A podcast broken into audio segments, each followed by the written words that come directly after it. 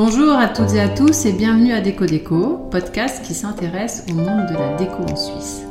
Nos invités, qui sont des entrepreneuses, entrepreneurs suisses, sont des passionnés par leur métier. Nous sommes Cathy et Emmanuel, bien sûr on adore la déco, et avec ce podcast, deux fois par mois, notre invité nous fait découvrir son univers. Retrouve-nous sur Insta Déco Déco et bonne écoute Bonjour Simon, nous Bonjour. sommes ici à Lausanne, en plein centre de Lausanne, dans ton atelier. Euh, Tu nous reçois aujourd'hui, merci beaucoup. On est ravis de venir découvrir ton, ton travail. Tu te définis comme artiste, mais tu fais quand même euh, de la gravure, de la peinture, des estampes. Euh, depuis la fin de tes études, tu as beaucoup euh, changé, évolué, tu as fait un parcours euh, que tu vas nous expliquer ici. Donc on se réjouit de, de découvrir tout ça ici avec toi. Merci beaucoup Simon de nous recevoir. Merci à vous, bienvenue. Merci. Peux-tu nous donner des événements importants qui, euh, sur ton parcours qui nous amènent aujourd'hui ici Alors je commencerai par la fin de mes études d'art visuel à l'ECAL en 2001, juste après un séjour marocain. Euh, à l'époque, j'avais pas le droit de faire un, Erasmus, c'est-à-dire un semestre à l'étranger, mais j'avais réussi à convaincre le directeur de l'époque, Pierre Keller, à m'envoyer euh, en échange euh, à Casablanca, aux Beaux-Arts de Casablanca. Ça a été une, une très très belle expérience qui m'a montré à quel point euh, on n'avait pas besoin de grand-chose, de beaucoup de technologie pour euh, être créatif. Moi, je venais d'une école hyper euh, à la pointe du point de vue de l'équipement, du point de vue des concepts, etc. Et euh, je suis arrivé dans cette école de Casa euh, où les étudiants n'avaient que du papier d'emballage et du goudron pour travailler. Et, mais euh, par contre, j'ai découvert des gens extrêmement créatifs et enthousiastes. Et ça, ça a été un moment fort qui m'a accompagné très longtemps. Dix ans après mes études, enfin pendant dix ans après mes études, j'ai fait de l'illustration, tout- très centré sur le voyage, la découverte de l'ailleurs, par croquis, par euh, dessin. Malheureusement, j'étais pas dans un univers très libre. Il y avait beaucoup de contraintes éditoriales euh, liées évidemment au, au texte à illustrer, au desiderata des, des éditeurs. Et donc, après dix ans, je me suis décidé enfin à ne faire que mon travail d'artiste. Et voilà. Donc euh, là, on est en 2000, euh, 2011. Et je commence à refaire de la gravure. J'en avais fait aux Beaux-Arts. J'avais beaucoup aimé. J'étais euh, un peu le seul étudiant à, à m'y intéresser avec un, un professeur qui était dans un sous-sol, un, peu, un peu livré à lui-même, mais qui du coup euh, m'a beaucoup appris et avait le temps de me transmettre pas mal de choses. Et j'ai commencé par faire de la linogravure, parce que c'est une euh, technique euh, accessible, il n'y a pas besoin de matériaux euh, complexes, il n'y a pas besoin d'acide. Et j'aimais bien cette immédiateté, même si la technique évidemment est très longue. C'est quand même moins long que le burin sur cuivre, et moins, moins compliqué. Et puis voilà, j'ai commencé à faire de la gravure à ce moment-là. J'ai commencé à exposer aussi. Une petite expo marquante à Carouge, euh, près de Genève, chez Exem, qui est un dessinateur de bande dessinée, curieusement, mais qui m'avait invité à exposer mes gravures euh, de l'époque. Euh, là, il me semble qu'on est en 2014. Voilà. Et puis, quelques années après, mais très proche, 2015, je crois, j'ai un atelier au Flon avec un grand espace, euh, grande hauteur sous plafond, et je me mets à faire du grand format, ou toujours en gravure, sur lino, sur bois. Et puis euh, là, c'est vraiment le démarrage de mon travail d'artiste, hein, je dirais, enfin, de, le démarrage de ce que j'ai fait jusqu'à aujourd'hui. Euh, c'est des sujets qui tournent beaucoup autour de la nature. Euh, J'essaie d'utiliser des encres naturelles, du bois, du papier, et voilà. Et puis une autre date marquante, 2000, euh, 2018, euh, ouverture de la galerie Relief, qui est en somme euh, l'extension de mon atelier. J'ouvre cette galerie avec Arnaud Lefebvre, qui est mon galeriste breton de l'époque. Et puis tous les deux, on a comme ça une idée folle d'ouvrir une galerie à Lausanne. Et tout d'un coup, cette idée se concrétise parce que je dois quitter mon atelier au Flon je suis relogé par la gérance qui gère le quartier du Flon dans un local qui pourrait s'apparenter à un local commercial qui a pignon sur rue et qui se trouve être idéal pour faire un espèce d'atelier-galerie dans lequel je peux faire de la gravure, recevoir des clients et Arnaud peut proposer de l'encadrement sur mesure. C'est là où tu as rencontré d'ailleurs. Euh, C'est là où on s'est Dernièrement, ouais. Euh, il y a deux, deux sujets, enfin j'ai lu un petit peu de choses sur toi. Euh, la nature, alors tu es, tu es né à Genève ou... et puis tu vis à Lausanne, donc quand même dans un milieu très urbain. Mais tu, dis ou tu écris que tu as vraiment besoin de cette, nature, c'est ce qu'on voit aussi à travers, au travers de tes toiles. Et puis ta passion pour le Japon. Donc ce sont deux éléments que l'on retrouve actuellement dans tes œuvres est-ce que tu peux nous en dire un petit peu plus? Alors l'accès à enfin, la nature, euh, ouais, je me suis rendu compte au fil des ans que c'était euh, une nécessité pour moi d'être au contact de la nature, bien qu'étant urbain, vivant en ville, euh, à Lausanne. La chance qu'on a dans, cette région, c'est que la nature est très vite accessible. En, quelques, minutes de train ou de marche, vous êtes dans la nature. Et j'ai pris conscience en fait que j'en avais besoin. C'est un lieu de ressourcement. C'est un lieu qui, m'apporte, euh, comment dire, des, tas d'idées. Euh, je ne sais pas, quand je suis dans la nature, j'ai un autre regard, un regard peut-être plus, affûté sur les choses et sur notre condition humaine aussi. Euh, donc souvent j'aime bien représenter une figure humaine dans, le décor naturel. Ça a correspondu aussi à un besoin de, de m'évader un peu, donc euh, j'adore marcher, camper. je me suis construit un atelier mobile en fait en, aménage, en aménageant un, un, véhicule dans lequel je pouvais travailler, dormir, manger. Mm-hmm. enfin depuis que j'ai retrouvé un atelier, un vrai, je me suis passé de ce véhicule, mais voilà, la nature pour moi c'est un sujet essentiel. Pas tellement du fait de l'actualité, mais euh, simplement pour, euh, pour moi comme pour beaucoup de gens, je dirais. C'est ta source d'inspiration. C'est une grande source d'inspiration, oui. Ouais. Donc tu, travailles à partir de photos Oui. Et c'est toi qui fais ces photos-là tu... Pas forcément. Pas forcément. Euh, et en fait, j'ai toujours été très mauvais pour dessiner sur le motif. Moi, je fais ce que je dessine dans mes carnets, c'est plutôt des souvenirs, des souvenirs assez frais. C'est toujours de mémoire, en fait. Ce, ne sont jamais des dessins de, d'observation, mais c'est un, compte rendu, si on veut, visuel, mais, mais euh, chargé des émotions qui, qui, ont été vécues euh, sur place, en fait, devant ces, ce décor naturel ou dans ces, dans ces espaces avec euh, le souvenir des couleurs, des ambiances, etc.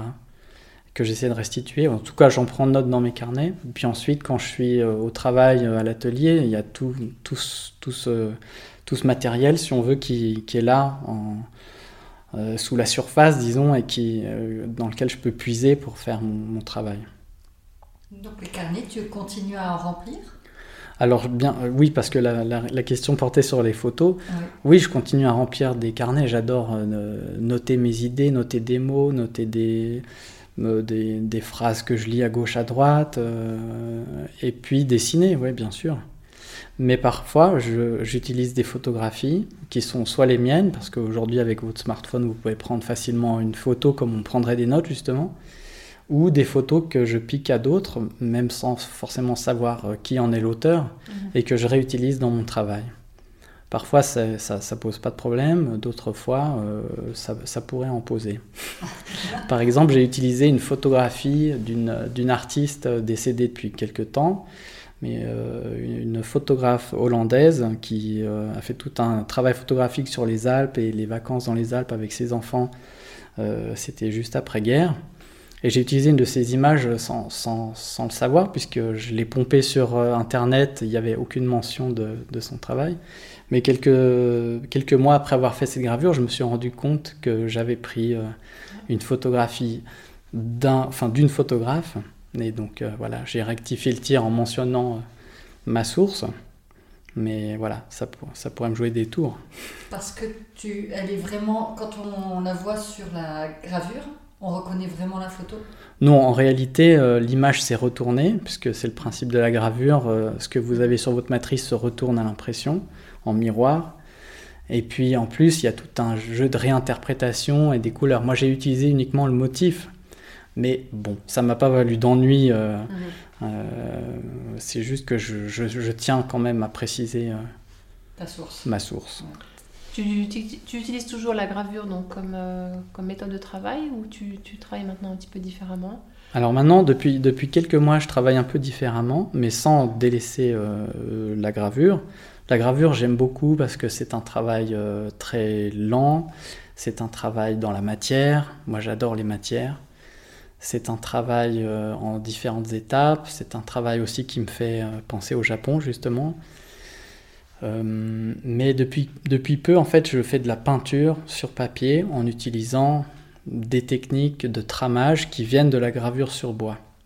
On utilisait ces trames en gravure pour créer des demi-tons. Euh, parce que vous savez qu'en gravure, vous avez que au fond le noir et le blanc, ou la couleur et le blanc, Mhm. mais il n'y a pas de dégradé possible, sauf si on parle de l'estampe japonaise, mais c'est pour des questions d'ancrage. Euh, donc moi j'utilise ces trames de gravure, mais je les dessine plutôt que de les graver actuellement Mhm. ça libère hein, aussi mon geste et ça, m'amène dans d'autres euh, d'autres univers. Ce qui t'amène aujourd'hui au, au nuage, par exemple. Au est un bon nuage, exemple pour, euh, pour voir ce travail de contraste. c'est ça. Nuages, des paysages, des, des- des personnes aussi que tu arrives à dessiner en- dans cette technique. Oui, mais en fait, je n'ai pas renié mes, sujets euh, de prédilection. ça restera la nature. Et, donc les nuages euh, euh, en, en partie, en font partie. Bah, les nuages, ça, plaît beaucoup et ça évoque tout de suite le rêve, notre, peut-être aussi la spiritualité. On va, on regarde plus haut, plus loin. Il y a des choses qui nous échappent. Le mystère. Le mystère, exactement. Tu es beaucoup dans la contemplation? Je crois que c'est un, un mot-clé euh, euh, fort de mon travail, effectivement. ouais. La contemplation, je- pour moi, c'est une manière de vivre. Euh, je ne conçois pas la vie sans contemplation. Et justement, j'aime la gravure et sa lenteur parce que ça nous oblige, euh, au fond, à contempler. À contempler, ça peut être aussi euh, contempler ses propres pensées en travaillant euh, des heures sur une plaque de bois. Mhm. Euh, voilà. Ce n'est pas ta seule activité, Simon, euh, le métier d'artiste Malheureusement, Tu non. vis pas actuellement. Non, alors j'enseigne euh, les arts visuels à des jeunes élèves entre euh, 13 et 15 euh, au collège euh, à Puy. Euh, et puis euh, je suis euh, associé gérant de la galerie Relief à Lausanne, dans laquelle justement avec Arnaud on travaille l'encadrement, mais aussi euh, la vente d'œuvres euh, d'artistes euh, de la région, mais pas seulement, aussi de France, d'Espagne, du Mexique et d'Allemagne bientôt.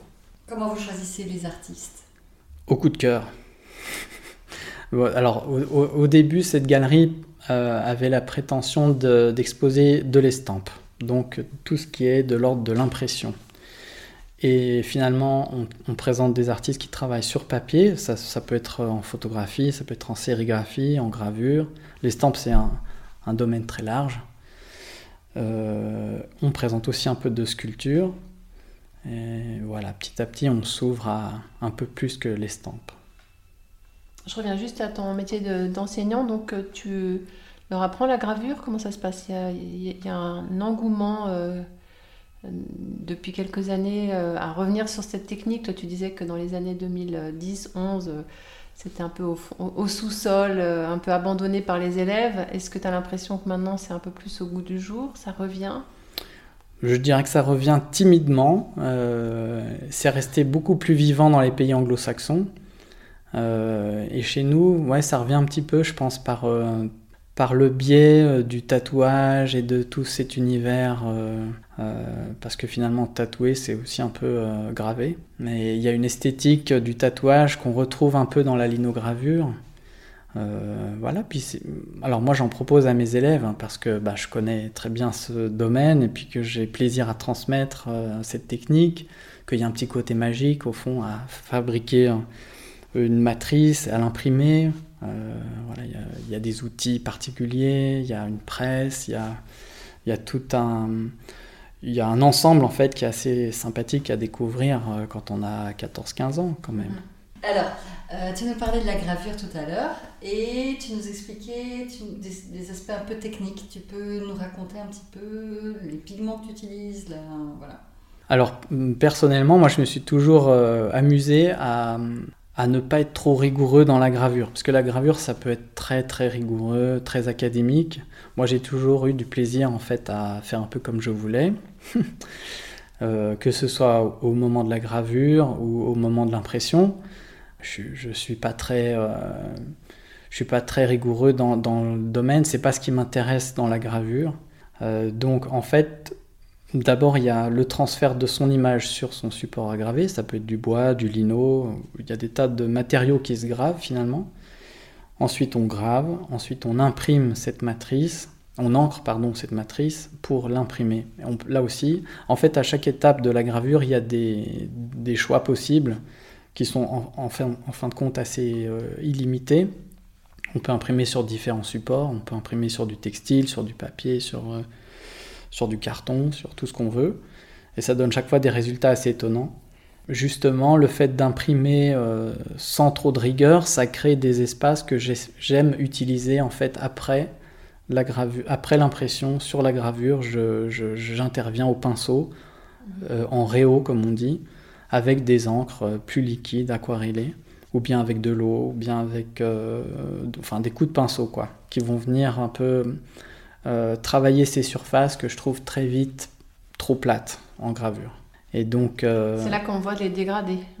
C'est là qu'on voit des, oui, des mhm. nuances, effectivement, des dégradés qui peuvent se réaliser aussi avec les outils traditionnels. Mais moi, j'aime bien justement, après ce long travail fastidieux de la gravure, euh, faire péter un peu le, geste, me libérer un peu par des coups de pinceau.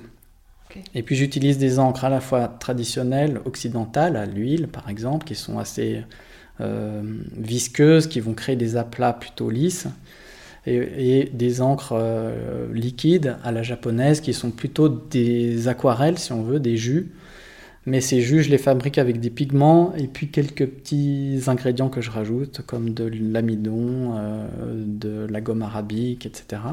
Je fais ma petite cuisine et j'étale ça au pinceau, soit sur la matrice, soit directement sur les papiers. J'en suis venu en fait à fabriquer des fonds sur lesquels je travaille. Et quand je dis travail, ça peut être imprimer une matrice ou dessiner comme aujourd'hui, peindre par-dessus ces fonds préparés. Comme tous les grands peintres, tu es dans ta période bleue actuellement ou tu as toujours été dans le bleu? Il y a un petit, une petite couleur là différente. Moi j'ai un amour pour le bleu, effectivement.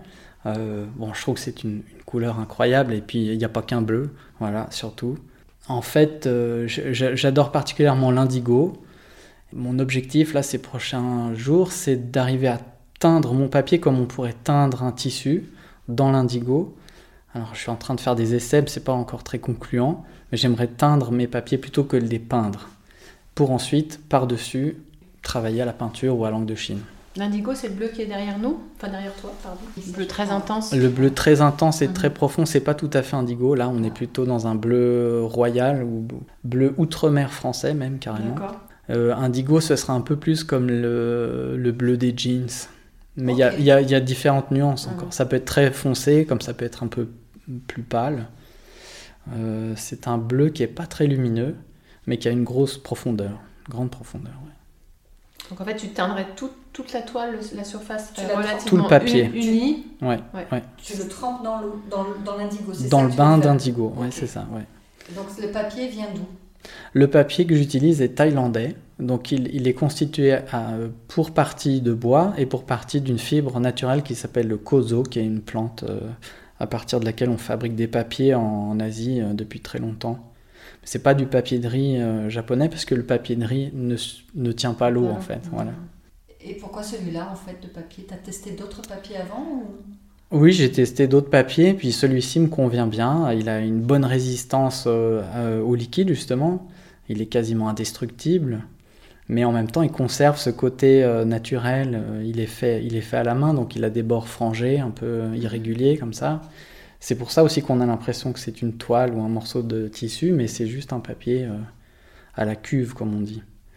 Sinon, pour la gravure, j'aime beaucoup le papier BFK, qui est un papier vélin, donc à base de coton et pas de bois, qui est très, très blanc, mais très doux au toucher. Très, ouais, comme c'est vraiment du coton, on sent le, coton, qui est un papier qui se prête parfaitement à la gravure, enfin à l'impression de gravure.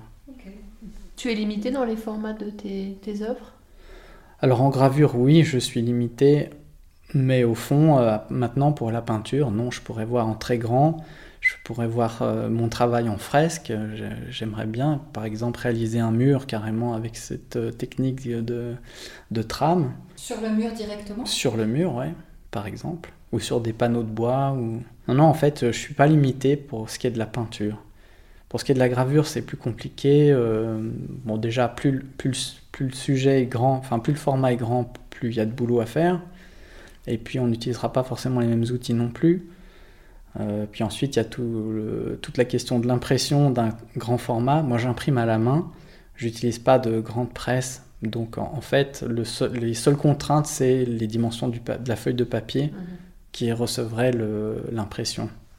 C'est-à-dire quand tu n'utilises pas de presse, c'est-à-dire que c'est toi qui presses, tu dois presser fort, il faut vraiment mettre de la force? Ouais, ouais, il faut, il, faut mettre tout son poids euh, sur euh, un outil qui s'appelle le baren, c'est un outil japonais justement, un frottoir en fait, on appelle ça en français, qui permet d'imprimer au fond la gravure à la main en faisant des mouvements un peu circulaires comme ça. Alors justement, j'aime ça parce que ça ça crée des irrégularités dans l'impression. Et ces irrégularités, je les utilise après euh, en réo pour faire euh, là aussi des nuances et des valeurs différentes et puis casser un peu l'aplat de la gravure. Réo, c'est réhaussage C'est quoi? Oui, c'est ça. Réo, euh, oui, on rehausse une image avec de l'aquarelle ou des, des couleurs. Ouais. C'est la technique euh, du dessin par-dessus les petites gravures Les petits, carrés là euh, Non, euh, Réo, moi j'appelle ça vraiment. ce, serait sur une, une estampe, sur l'estampe d'une matrice gravée, donc sur une gravure elle-même. Si vous imprimez par exemple avec des encres à l'huile, vous pouvez ensuite colorer cette impression avec des Réos. ça se faisait à l'époque par exemple, en Bretagne, il y avait une tradition d'images de, gravées, euh, d'images pieuses gravées qu'on coloriait à la main pour faire des sortes de cartes postales. Voilà, ça c'est le réo. Derrière moi, c'est du dessin en fait. Ah, ok. Ouais. J'ai pas fait ça quand j'étais petite, moi, en Bretagne. non, c'est peut-être quand même encore un peu plus. Peu plus... Il y a un peu plus longtemps. Ah, je suis pas si vieille. Les petites maisons, ça, c'est ce que tu fais aussi? C'est de la sculpture? Alors oui, ça c'est un, travail de sculpture que j'ai démarré euh, il y a 2-3 deux, trois ans. Et bah, c'est aussi mon amour de la matière et du bois, etc. Hum, en fait, ces, ces, formes de petites maisonnettes, elles sont venues euh, d'un intérêt marqué pour les rustici euh, tessinois ou du Piémont italien. je ne sais pas si vous connaissez ces régions, mais la montagne est parsemé d'anciens alpages, d'anciennes euh, fermes, qui sont toutes construites sur le, même modèle. C'est une, forme très archaïque, mais très, pure, très belle, de construction en pierre sèche, y compris le toit d'ailleurs. Et voilà, de, là est venue ma passion pour cette forme que je réinterprète dans du bouleau, dans du chêne, euh, en bois brûlé. Ça, c'est aussi un clin d'œil au Japon. Euh, voilà, en fait, je ne sais pas très bien comment concilier ce travail de gravure avec mon travail de peinture, mais euh, voilà, ils se développent côte à côte. Mhm. Et ce qui les unit pour l'instant, c'est l'intérêt de la matière, l'intérêt pour la matière. Ça, c'est du bois brûlé, alors, pardon, excuse-moi. C'est du bois brûlé, ça aussi Oui. Ah, d'accord, je pensais que c'était peint. C'est pas peint, du coup. Ah, la bleue, elle est quand même peinte. Alors, la bleue, elle est, elle est, trempée dans l'indigo. C'est vraiment beau, c'est très sympa, oui. Et la grise, c'est de la pierre, ça, par contre. Et les gris, c'est de la pierre olaire. Alors la pierre olaire, c'est une pierre qu'on utilise traditionnellement pour fabriquer des poêles à bois dans les chalets suisses ou alpins. Et c'est une pierre qui se râpe et qui se scie. C'est hyper facile à travailler. On appelle, en anglais, on l'appelle soapstone, pierre, pierre à savon. Et c'est vrai que quand on touche cette pierre, en fait, on a la sensation de toucher une savonnette. En fait, c'est un, un, matériau très curieux qui a des grosses propriétés de, de calorifiques. Mhm. Elle garde la chaleur très longtemps et la restitue très longtemps. Et moi, comme ça se travaille bien, que j'ai pas de formation de tailleur de pierre, j'ai trouvé euh, très agréable de travailler ça. Donc ça c'est récent, tu viens de Ouais, ça- ça- découvrir cette passion, enfin, cet intérêt. Cet intérêt, euh, voilà, avec ma hache, mes gouges. Finalement, c'est presque les mêmes outils que pour la gravure. hein, euh. Et puis, il y a des bois qui se travaillent mieux que d'autres, comme en gravure. Euh, Ça veut dire que la pierre tu la récupères dans la nature malheureusement, non, ah, ouais. non, ça, je suis obligé de l'acheter. Mais les bois, je les ai récupérés euh, ben, de la commune de Puy. Le, les bouleaux, là, c'était un tronc qui était couché à, à Vidi, au bord du lac, que j'ai ramassé comme ça. Euh, après, à la commune de Puy, j'ai- eu euh, du cerisier sauvage, du chêne, d'autres essences locales, en fond. ouais. Mhm. Mais le fantasme, c'est de ramasser euh, Ouais, le bois par terre et d'en faire quelque chose, effectivement. C'est joli parce qu'en effet, il y en a qui sont lisses et il y en a qui sont travaillés, Ouais. qui sont creusés. Ça, c'est avec quel outil que tu creuses? C'est avec quel outil? C'est avec des ciseaux, de, des ciseaux à bois, des ciseaux de sculpteur. Ok. Ou des grosses gouges de gravure. Ce qui est sympa, c'est que c'est pas la même taille, Ouais. la même euh, Ouais. l'inclinaison aussi. On voit que c'est vraiment du, du matériau brut naturel finalement. Oui, puis l'idée, justement, c'est pas le rendre euh, très pas- droit. euh. Voilà, moi j'aime l'imperfection, ça, c'est encore un clin d'œil au, au Japon et au concept euh, esthétique du wabi-sabi, qui, en fait, qui, c'est, un, un- un mot très compliqué à définir, il y a des bouquins entiers sur le sujet, mais euh, au fond, c'est euh, l'intérêt pour la chose euh, brute, irrégulière, euh, abîmée par exemple, sur laquelle on peut sentir euh, l'action du temps. Et ces petites maisonnettes en bois, en fait, elles sont sculptées dans, dans un bois frais qui, en séchant, se fendit, se rétracte, un peu comme les, Mhm. les troncs là qui sont devant nous. Euh, voilà, donc en fait, ma sculpture, elle continue à se développer au fur et à mesure du séchage de, de la pièce. Simon, tu te vois où dans 10 ans? J'aimerais bien me voir que dans mon atelier. Et... Ici, là, à Lausanne Ou pas forcément Oh, pas, forcément, pas forcément à Lausanne. Dans dix ans, mes enfants seront, seront majeurs et peut-être euh, loin de la maison. Et moi, j'aimerais bien, j'aimerais bien bouger. Ouais. Mm. Euh, c'est vrai que j'ai grandi à Lausanne. euh, c'est une ville que j'aime bien, mais j'ai envie de changer d'air. Bon, c'est pas tout à fait le souhait de ma femme. mais du coup, euh, je travaille aussi en Italie, dans des, justement dans des, des cabanes en pierre que je suis en train de rénover et qui pourraient constituer une sorte de- d'atelier euh, de campagne, un peu plus éloigné de la ville, un peu complètement immergé dans la nature. Et j'ai envie d'en faire un atelier dans lequel je, je puisse aller régulièrement travailler. Et tu t'éloignerais aussi de ton métier d'enseignant? Oui, là, euh, j'aime beaucoup ce que je fais, j'aime beaucoup mes élèves, mais c'est vrai que, en plus, j'enseigne dans le collège dans lequel j'étais moi-même euh, élève. Ah, c'est marrant ça. Donc c'est comme si j'avais jamais quitté l'école. Ça dure. Ça dure, c'est vrai. Non, c'est un très beau, c'est un très beau travail, mais je, je crois que pour être euh, euh, un bon enseignant, il faut aussi savoir reconnaître quand c'est le moment d'arrêter. Et je, bon, s'il n'y avait pas d'impératif financier, j'arrêterais. Pour Mhm. l'instant, je dois encore un peu continuer, mais j'espère bien que d'ici 10 ans, euh, je ne serai plus enseignant. consacrer entièrement à... À mon travail d'artiste. Ce serait le rêve Ouais. absolu, ouais. Ah, toujours avec du bleu. Ah non. Non, il n'y a pas que le bleu. J'adore les, j'adore les ocres et les, toutes, ces, toutes ces couleurs. Là, le week-end prochain, je vais à Venise et c'est une, c'est une ville magnifique pour ces couleurs-là, justement, et pour toutes les autres. hein. Après, euh, justement, quand on contemple un paysage, euh, il y a toujours des couleurs qui émergent de ce paysage. euh, et finalement, le bleu, j'aime beaucoup parce que c'est. euh, en Asie, c'est la, couleur qui symbolise le végétal, la nature. Chez nous, c'est le vert, mais voilà. Donc pour les extrêmes orientaux, c'est le bleu, indigo en particulier, puisqu'il vient d'une plante en plus. Mais je m'intéresse à plein d'autres couleurs. Il y a, des couleurs qui font, qui font des sacrés effets, mais qui sont plus difficiles à travailler, plus difficiles à vendre aussi. Il faut prendre ça en considération. Oui, bien sûr. D'après toi, quelle a été ta qualité, ton point fort qui t'a permis d'arriver là où tu en es? C'est une question vachement difficile. Oui. Que- quelle a été ta force en fait? Mhm. Dernièrement, j'ai pris conscience un peu plus précisément de qui j'étais, pourquoi, euh, pourquoi je, fais ce que je fais. Je peux pas vraiment l'expliquer, mais je pense que je suis à ma bonne place. C'est le fait d'essayer d'atteindre cette place qui m'a fait arriver là où j'en suis aujourd'hui, je crois. Tu visualisais ça? Non, euh, non, non. alors, euh, le, je visualisais plutôt l'espace de l'atelier et mon, état d'être dans cet atelier plutôt que ce que je produis dans cet atelier. Ce que je, les images que je fabrique aujourd'hui, j'en avais absolument pas l'idée il, y a, il y a 20 ans. J'étais totalement incapable d'imaginer que je pouvais arriver à ce résultat-là aujourd'hui. Mais par contre, euh, me sentir bien dans un atelier, euh, m'épanouir dans mon travail d'artiste, ça oui, c'était un objectif. Et je pense que je suis en train de l'atteindre. Donc en fait, cette qualité, c'est d'avoir euh, écouté ou suivi le chemin. Qui... Mon intuition. Ton intuition qui t'a amené ici. C'est ça. Euh, ouais. Hum. Te laisser porter vers, euh, vers ce que tu es maintenant?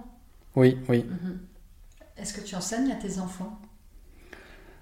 Ou, est-ce que tes enfants sont intéressés par, par ce que tu fais? Ah oui, bien sûr, ouais, ils sont, ils sont très admiratifs de ce que je fais, mais j'ai pas envie de trop euh, les influencer. Bon, on a fait de la gravure ensemble, et puis j'ai des enfants qui aiment beaucoup dessiner. Je pense qu'ils sont assez créatifs euh, et ça me fait très plaisir, mais je force pas du tout. Moi, j'aimerais que justement qu'ils découvrent leur, leur chemin euh, eux-mêmes. Mais je suis là pour les accompagner, ça c'est sûr. Ouais. Tu viens d'un milieu d'artiste ou pas du tout? Pas du tout. Pas du tout. Non. j'ai un père qui était enseignant spécialisé, une mère infirmière. Ah voilà, mais des, mm. des parents euh, très aimants et très ouverts et qui, voilà, qui ont toujours accepté mes choix et qui m'ont accompagné dans ces choix. Oui. Est-ce que tu as mis du temps à dire que tu étais artiste? À, à, à, l'assumer? À poser ce, cette appellation Ah oui, clairement. ouais clairement. Bah oui, en fait, mais je pense que c'est valable pour beaucoup de métiers, si c'est pas la plupart des métiers, mais en fait se pose toujours la question de la légitimité. Est-ce que je suis, est-ce que je suis artiste? Est-ce que, est-ce est-ce que je peux dire que je suis artiste aujourd'hui? C'est clair qu'en sortant d'une école d'art, euh, je, répondais non à cette question parce que je pensais que j'avais encore plein de choses à apprendre. Je me sentais pas du tout, euh, d'ailleurs pas vraiment bien accompagné dans, dans, cette sortie dans le monde. Euh, professionnel artistique. Euh, je pense que ça, c'est un des gros points faibles des, écoles d'art. Bon, peut-être que 20 ans après, ça, a changé un, petit peu, j'espère. Mm. Mais ouais, cette légitimité, euh, bah, je pense qu'on on passe tous par des moments de doute, forcément, mais quand ça marche bien, quand les gens apprécient ce que vous faites, qu'il y a des retours positifs, alors là, on est porté par ça et puis on est conforté dans nos choix, c'est sûr. Ta dernière expo, tu, as, tu es très content de, de la visibilité. Ouais, je suis très... Euh, surpris bah oui, ça fait un peu prétentieux de dire ça, mais je suis très surpris et, euh, et, ravi au fond de, de ces derniers mois. Euh, ouais, justement, ça, ça, me, ça me donne beaucoup d'énergie pour continuer. T'aimerais avoir une visibilité aussi hors frontières? Ouais, j'aimerais bien dépasser les frontières de ma ville déjà. ah, ça devrait se faire. J'espère, mais ça. J'habite à Morges. c'est bon. Et moi, Vevey. Parfait. Mais ça, c'est aussi un. Bah, ça, c'est mon un de mes points faibles, je pense. C'est euh, la difficulté à aller montrer son travail, à aller se vendre. Euh. Mm. Mais il faut dire qu'aujourd'hui, on ne sait plus très bien comment il faut faire, on ne sait plus quelle est la marche à suivre. Est-ce qu'il faut rencontrer les gens Est-ce qu'il faut d'abord les contacter par mail Est-ce qu'il faut. Enfin, voilà. Bon, je crois, je crois que la rencontre est essentielle. Et puis, mais c'est à moi de me bouger un peu pour, euh, pour aller à la rencontre de galeristes euh, au-delà de la Romandie, on va dire. Et puis des galeristes, euh, il y en a beaucoup. Et chaque, je pense que chaque galeriste a aussi un peu son art, un art privilégié ou un style d'art qu'il aime. Donc il faut aussi trouver les bonnes personnes aux bons endroits. Ouais. Oui, oui, oui, oui, puis être, être accepter le fait de se prendre des, des, refus, bien sûr. Ouais. Mais ça, c'est un, un, aspect du métier d'artiste euh, très, très compliqué euh, à, à, accepter et, à travailler, je trouve, quand on est artiste. Moi, j'ai la chance maintenant d'avoir aussi le regard du galeriste, donc ça, ça, change un petit peu la donne. Mais par exemple, c'est un point que j'aurais bien aimé approcher davantage pendant mes études. L'aspect un peu commercial finalement L'aspect commercial, ben oui. Ouais. Euh, comment on gère euh, ses affaires, euh, son argent, ses démarches. C'est souvent ce qu'on nous dit. Hein. Peut-être qu'il faut, il faut se faire aider aussi, bêtement. Tu utilises beaucoup les réseaux sociaux? Non. Non. Bah, c'est comme ça qu'on t'a connu. Ah oui, voilà. of course. bah, je pense qu'aujourd'hui, pour un artiste visuel, Instagram est un peu incontournable, comme l'était Facebook il y a, il y a une dizaine d'années. Mais en même temps, je vois bien les limites de, de, de, ces réseaux sociaux et, et, aussi la lassitude de ces réseaux sociaux. Donc euh, je pense qu'il ne faut pas miser que là-dessus, même si c'est une, ça peut être une très très chouette vitrine. Euh. Tu fais faire tes... Du coup, c'est un photographe professionnel qui vient, qui vient photographier tes, non, tes œuvres? Bah non, en fait, euh, je, je l'ai fait moi-même, mais je me rends compte de mes limites justement en matière de photographie et je pense qu'il va falloir que je fasse appel à un professionnel, ne serait-ce que pour documenter mon travail, puisque maintenant que je fais de la peinture, je fais plus des, des multiples. Jusqu'à récemment, j'avais toujours un tirage de mes estampes que je gardais en, stock, mais c'est vrai que là, euh, j'ai vendu 5 euh, ou 6 dessins, et ben je, j'ai une petite photo, mais qui, est.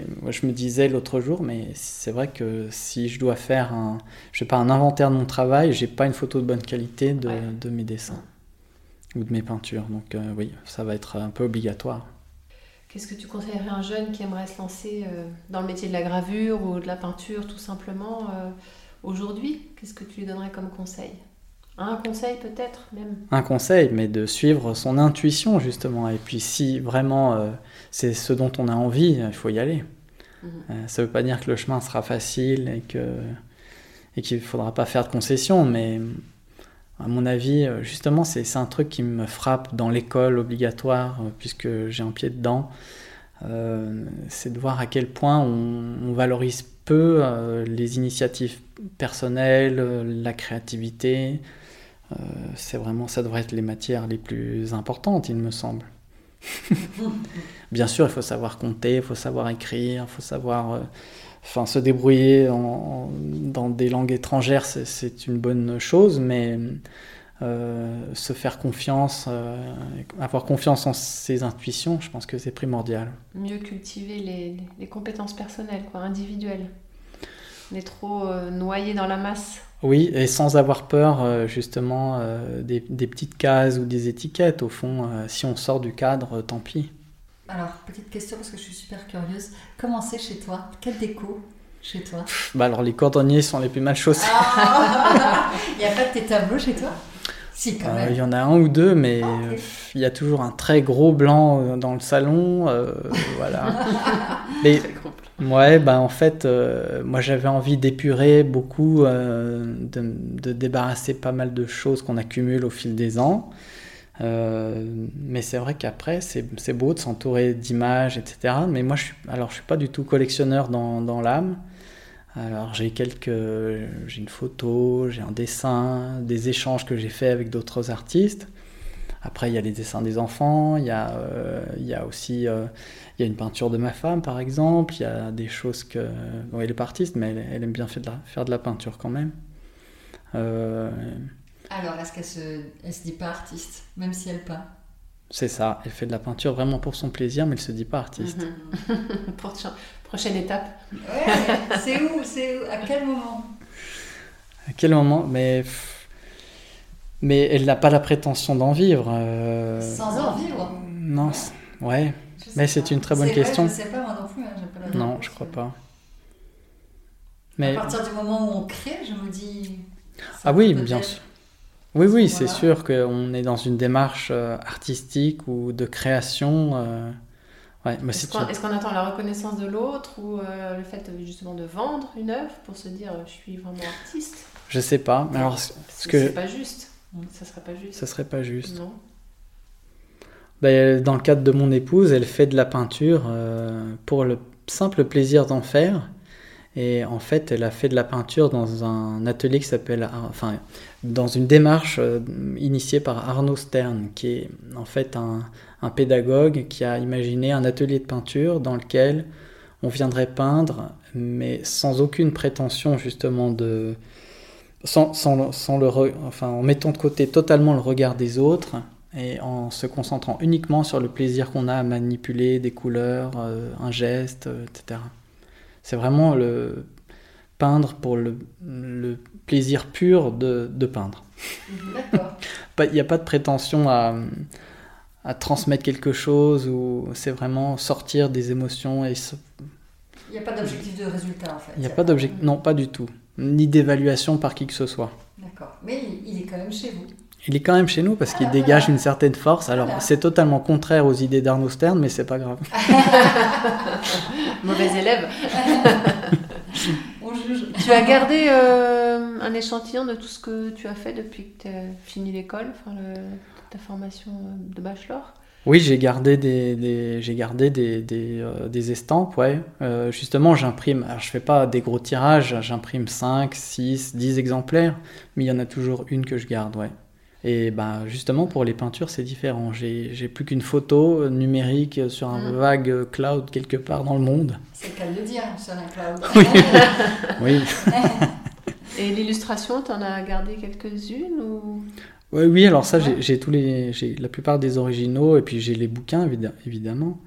Euh, Facile. mais la plupart euh, la plupart sont plus disponibles, euh, ça fait quand même trop longtemps. Simon. Colle. Non, c'est pas une colle. Ah, Euh, quelle valeur humaine résonne en toi? Encore une question Une seule. Les valeurs humaines. Ou ouais, celle qui te parle le plus. Ah, euh, Valeur mais l'amour quoi. Oh. Ouais, ça- j'ai toujours été taxé de, de fleurs bleues euh, dès, Ah, dès bah, mes études. Ah, mais c'est mignon, les fleurs bleues quand on aime le bleu. Ouais. Non, mais l'amour. Bah, c'est vaste, hein, l'amour, euh, voilà, au sens très très large. large, euh, l'amour euh, pour soi, l'amour pour les autres, euh, l'amour de son travail, euh, l'amour de la couleur, l'amour de la matière. C'est un beau mot de la fin, ça. Mhm. Bon, bah, on va conclure alors.